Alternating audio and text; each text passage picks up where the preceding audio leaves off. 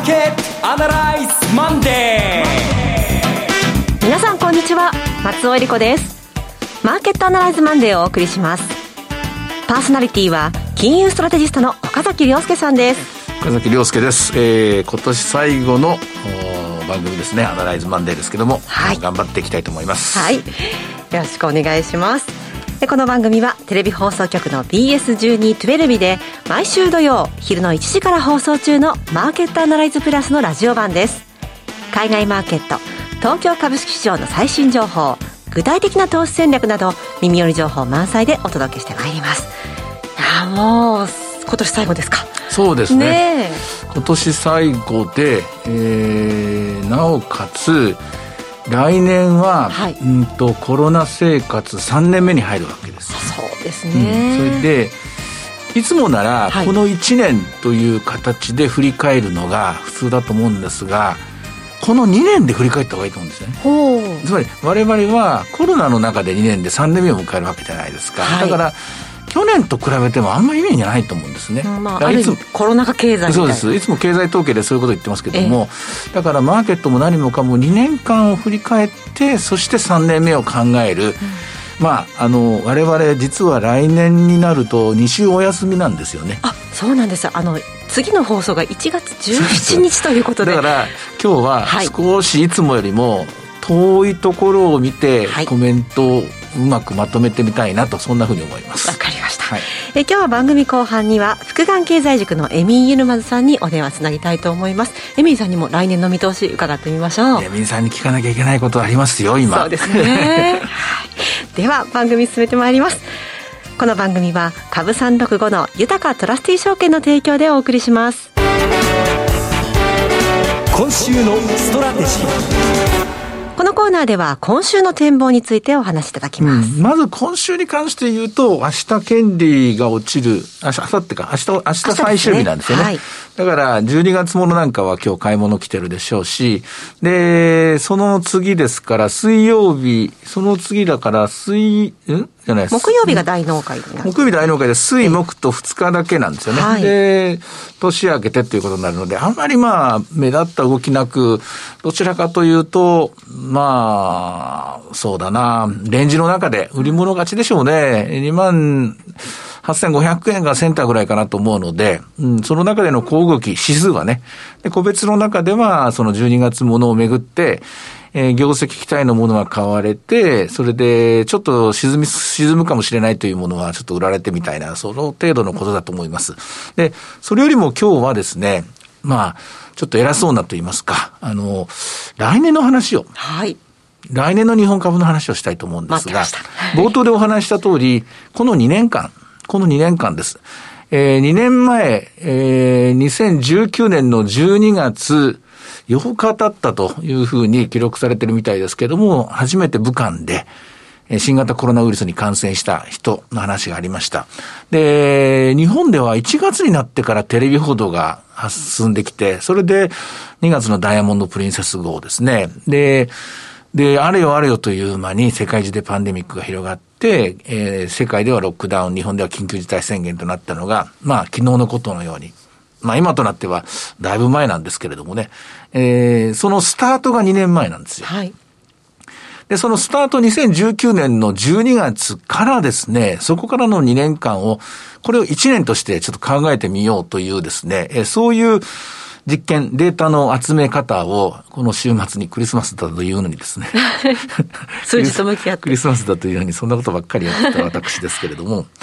まずですね、えー、金融政策、はい、えー、アメリカも日本も大胆な金融緩和、量的緩和ですね、資産乖離がありました。で、バランスシート、あの、マネタリーベースというものを供給してるんですけども、これはアメリカがこの1年と10ヶ月ぐらいの間で、データ10月とか11月ぐらいなんですけどね、2年弱の間に85%も増やしました。85%それまでのお金の量を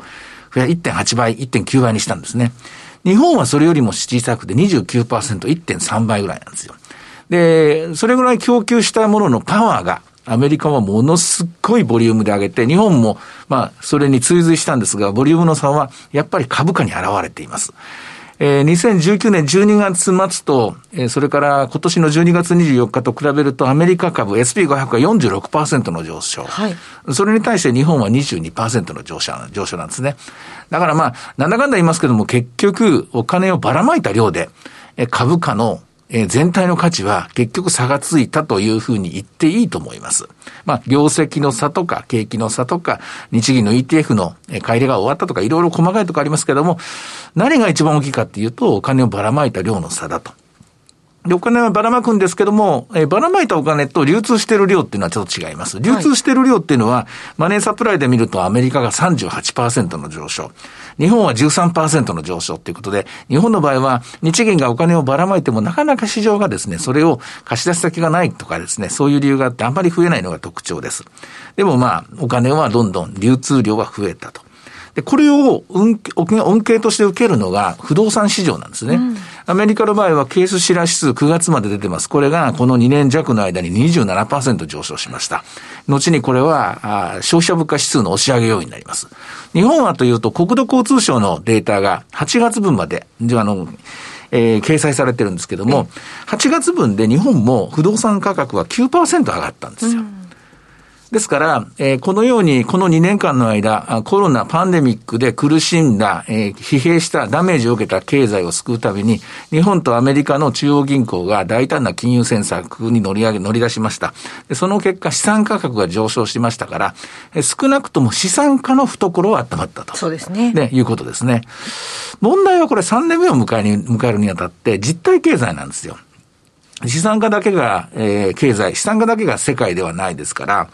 えー、まあ、国民それぞれの生活がどう変わったんですね。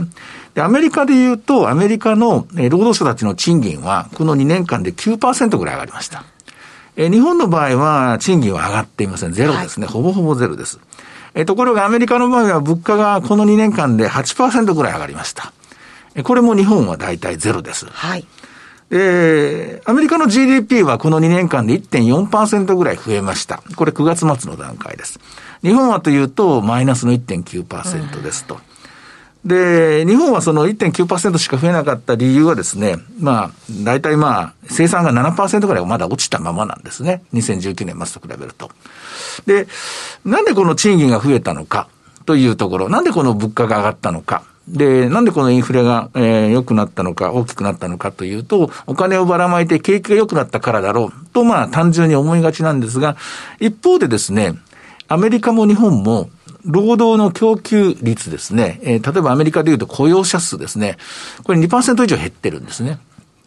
で、日本の雇用者数も2%弱やっぱり減ってるんです。はい。えつまり、あの、まあ、需要を増やそうと思ってお金をばらまいて、えー、ブーブー、ブイブイブイブイこう、まあな、お金を、あの、回すから、どんどん買いましょうとか、うんと、まあ、消費しましょう、投資しましょうっていうことでやったんだけれども、えー、物の供給が減ったのと一緒で、労働の供給も減ってるので、で、結果的に、え、これがまあ、いろんなところでボトルネックを起こして、で、賃金、物価が上がっているっていうのがアメリカで、日本はそこまで需要が強くなかった。確かに供給も減ったんだけれども、そこまでお金をばらまかった。それからまだ完全リオープンにはなってない。まだ我慢しているということで、物価に関しては、賃金に関しては、静かな水準でとどまっているというわけです。アメリカは、一言で言うと、この2年間、いろいろあったんですが、まあ、最初の出だしも悪かったんですが、やりすぎたんですね、金融緩和を。こうやって比較すると、明らかに日本に比べてやりすぎた。日本がやりなさすぎだっていう意見を株式市場で持つ人もいますけれども、一方、一方アメリカはどうかって言えば、これ、今の二つの日米の比較をすると、明らかにやりすぎで、やりすぎて、今の、あの、インフレという環境を迎えていると。まあ、これが収まればいいんですけれどもね。さて、ここからが結論ですと。はい。日本でまだ生産が6.9%、2年前と比べて凹んだままになっていると言いますが、これはゆっくりと戻っていくという期待を持っていいと思います。うん、なぜならば、えー、来年に入ると飲み薬のコロナ対策の薬とか、それからまあ、あの、えー、新しいまあオミクロンというのが出ましたけれども、どうやら全貌が見えてきて、そんなに大騒ぎしなくても良さそうだというような怖いことは怖いんですけど、ね、なってきたということで、ゆっくりゆっくり、まあ、コロナと共存しながら元に戻していくのでしょう。だからこのマイナス6.9は戻っていくと思います。マイナス6.9、生産が戻れば日本の場合は経済成長も戻っていくと思います。で経済成長戻っていって、インフレと、まあ、物価と賃金については、まだゼロもしくはマイナス水準ですから。これは、えゼロ上に、ゼロの上に、あの、2%方向に動いたとしても、企業業績にそう大きな影響は多分ないと思います。一方でアメリカというのは、はい、早いことこれマネーを回収しないことには、これだけやりすぎちゃったものを回収するという作業は、それなりに苦労が多いことが、困難が予想されます。え以上トータルすると、えー、個々の企業業績の安定性、来年に向けて、確かに株価はアメリカの金融政策をめぐって、あるいは世界の性格上リスクをめぐって、何回か混乱に見舞われる局面は来年も今年以上にあると思います。しかし、日本の企業業績とか、日本の経済に対する安定性、信頼性というのは、アメリカよりも高い一年になると思います。うんで、多少凸凹はあるかもしれませんが、鳴らしてみれば、はい私は安心して買えるのが日本企業になるのじゃないかなと。日本株投資というのを久しぶりに積極的に、アメリカ株投資よりも、ヨーロッパ株投資よりも、アジア株投資よりも、日本株投資を、ウェイトをかけて、前のめりに考えていい年になる。それが2022年じゃないかなと思います。ただし、繰り返しますけども、ボラティリティ、変動性は今年よりも来年の方が高くなると思います。はい、ですから、キャッシュはちょっと多めに持つ必要があるかなと。それから、このボラティリティは株式市場よりも、為替市場に大きく変動性が伝わります。為替リスクオフになれば突然円高になったりするという、あの現象ですね。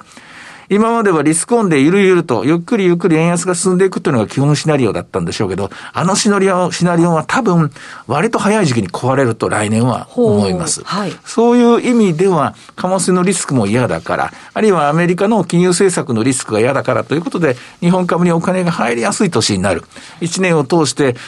まあ、長期的に構えて、ゆったりと構えて、で、下がったところといいますかね、えー、よしよしそろそろ行こうかみたいな感じで何回かに分けて日本株のポートフォリオですね、これを作ってもらえる、そういう1年になるんじゃないかと2022年を期待しております。いや、1年の総括と来年を見据えてのお話になりましたけど、まあ、2年の総括ですね。2年分総括です。はい。はい。あの、今朝8時50分、金融政策決定会合の主な意見というのも出てきまして、はい、あの、この中で、まあ、12月の単価に触れて、非製造業と中小企業による設備投資の計画に、まあ、まだ力強さが見られないということとなったんですよね。うんうん、あの、来年を見据えた上で、岡崎さん、もう一歩踏み込んで、このあたり注目してるんだっていうところありますか、はい、いい話をしてくれました。これ、16日、17日の主な意見といういうのは実は非常に重要なところで、で特に最後の方が重要です。設備投資がまだまだ時間がかかりそうだというのは懸念されていることなんですが、その一方で、え何回か文書が出てるんですけれども、コロナオペというのがあったんですが、はい、コロナオペについてはですね、もう、あの、えー、金融機関へのインセンティブを引き下げることが妥当であるという形でですね、もう、要するに、テーパリングをしましょうっていうことなんですよ。日本は日本で。はいアメリカのような、えー、国債の乖離額を減らしていくとか、不動産投資の証券の乖離額を減らしていくというような、ああいう目に見えて量的なものじゃないんですけども、日本は80兆円にも及ぶ中小企業向けのですね、えー、融資をですね、ここまで、え、助長させてたんです。支援してたんです、日銀がね。それについては、もうやめた方が、インセンティブやめた方がいいだろうと。もちろん、新型コロナ対応金融支援特別オペは期限を半年延長しましょう。アメリカが短期化じゃなくて日本は半年延長なんですね。半年延長してるんですけども、金融機関に不利をつける、金融機関にご褒美をあげるっていうのはもうやめましょう。という、えこういう形でですね、えコロナ対策についてはですね、ちょっとずつ終わらせようというふうに、まあ、おま、あの、意見が通って、あの、あの、意見交換があって、議論されて、で、はい、結論として、まあ、これが決まったんですね。うん、実はこれ、日本のテーパリングはこれ、パート2なんですよ。はい、パート1が、実はあの、日銀の ETF をやめるっていうのが、今年の3月に決まりましたよね。あれはまあテーパリング、ステルスなテーパリング1とすると、今回はステルスなテーパリングパート2で、静かに、あの、正常の状態に、正常化に向かい始めています。で、一方でまあ懸念していることはありますから、期間は延長するという両党で、えー、睨んでるんですけどもね。で、この結果何が懸念されるかというと、来年の中小企業、零細企業と言った方がいいかもしれませんね。資金繰りの苦しい中小企業が、ひょっとすると、景気が良くなる中で、まあ、よくある現象なんですよ。あの、不況の最中に倒産増えないんだけれども、景気が本当に改善してくるときに淘汰されて、もう廃業していくみたいなですね、そういうのがあるんですけども、来年はそれがちょっと心配なところです。で、おそらくそのあたりの、この日銀の、えー、テーパリングのことを、えー、コロナオペのことをめぐってじゃないかと思うんですけども、年後半、ずいぶん中古型株、特に新興市場の株価が下がったんですけども、はい、外国人投資家なんかはこういう金融政策の変更、英訳されたこの政策を非常に重視しますのでね、はい、で日本の中小型株、それからマザーズのウェイト下げたんじゃないかなと私は思うんですよね。まあでも大体どんな風にやるのかっていうのが見えたんで、これについては大体準備は分かったと。で、もちろん、あの、新興市場の企業っていうのは資金繰りに困ってるとか少ないんで、えー、直ちにこれが全部っていうことはないんですね。で、それよりも実体経済の中で、その商売っていうのはいろんな人とやりますからね。あの、と、あの、要するに、例えば融資先とか、あの、商売の売掛金が持ってる先とかですね、こういったところが、それに引っかかるとかですね、そういうリスクは来年の後半あるかもしれませんが、えー、中堅から大きい方の企業の方はですね、おそらくゆっくりだけど確実に回復している一年になるんじゃないかなと思いますね。まあ、改めてどういった銘柄がいいかななんてこう探しながら過ごすお正月もいいかもしれませんね。だと思いますね。はい、あの、その、えー、辺の情報っていうのは、この間の番組でも、うん、あの、自分で録画したのを見て、あ、よくできてるなと思ったんですけれどね。見逃し配信もありますので。はい、自画自賛しておりますが、そういう、はい、そういうクリスマスを私は過ごしておりました。そうですか。はい。さて、では今日の株365の動きを見てみましょうはい。え株365は小動きです。スタートが887円、その後940円までトライしたんですけども、残念ながら730円まで落ちて、現在は28,795円で今取引が続いています。はい。いろいろ展望していただきました。今週末土曜日には午後1時から放送します。マーケットアナライズプラスもぜひご覧ください。また、Facebook でも随時分析レポートします。以上、今週のストラテジーでした。ではここでお知らせです。株365の豊かトラスティー証券より鈴木和之さんがご出演される動画コンテンツの情報です。豊かトラスティー証券では投資家の皆様の一助にと動画コンテンツの充実を図っています。岡崎良介さんやゲストを招いた動画など充実のラインナップをタイムリーにお届けしています。現在、鈴木和之さんは、こちらで2021年注目テーマと鈴活注目株についてお話しされています。この鈴木さんの動画コンテンツをご覧になられたい方は、豊かトラスティ証券のウェブサイトから投資情報の豊かマーケットを開いていただき、ひろこのスペシャリストに聞くの鈴木さんのコンテンツをクリックしてください。またこちらは YouTube からも検索ご覧いただけます。アーカイブも充実していますので、岡崎さんのコンテンツなどもご覧になっていただきまして、アンケートにもぜひお答えいただければと思います。さあ、今すぐ、豊かトラスティ証券の YouTube チャンネル、豊か TV を検索。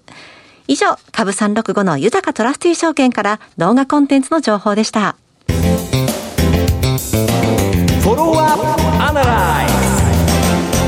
では、ここからは福眼経済塾のエミン・ユルマズさんにお話を伺っていきましょう。エミンさんよろしくお願いします。よろしくお願いします。よろしくお願いします。さて、エミンさん、今年はどんな一年でしたか？そして来年どんな一年になりそうか？教えてください。まあ、今年は割と、あの、いわゆる指数投資とかですね、えー、もしくはコミュニティ全般、えー、多分何を買っても儲かる年だったんで、はい。えーまあ、来年こそは逆に今度こう銘柄を選択しないとちょっと厳しい年になるのかなという感じはします、うん、はい、来年の日本株についてはどんなふうに考えていらっしゃいますか、まあ、日本株はですねちょっと問題が実はですねこの新しい政権が誕生してからあ、まあ、明らかにその、えー、日本株の業績が悪くないのに突き足が悪くなってるんですよね、ここ2か月のね、はい、チャート。でということは、ちょっともしかしたらですねあのこう、えー、国内外の投資家さんは岸田政権をあんまりマーケットフレンドリーだと思っていない可能性があります。うん、うんえー、私はおそらくそこがあのどちらかというと、まあ、菅政権の時は、まあ、あのアベノミクスの鈴木、まあ、安倍さんの、まあ、後継者って感じはあったんですけど岸田政権の多分受け取られ方がまあ、なんかちょっと緊縮財政やりそう、なんか増税やりそう、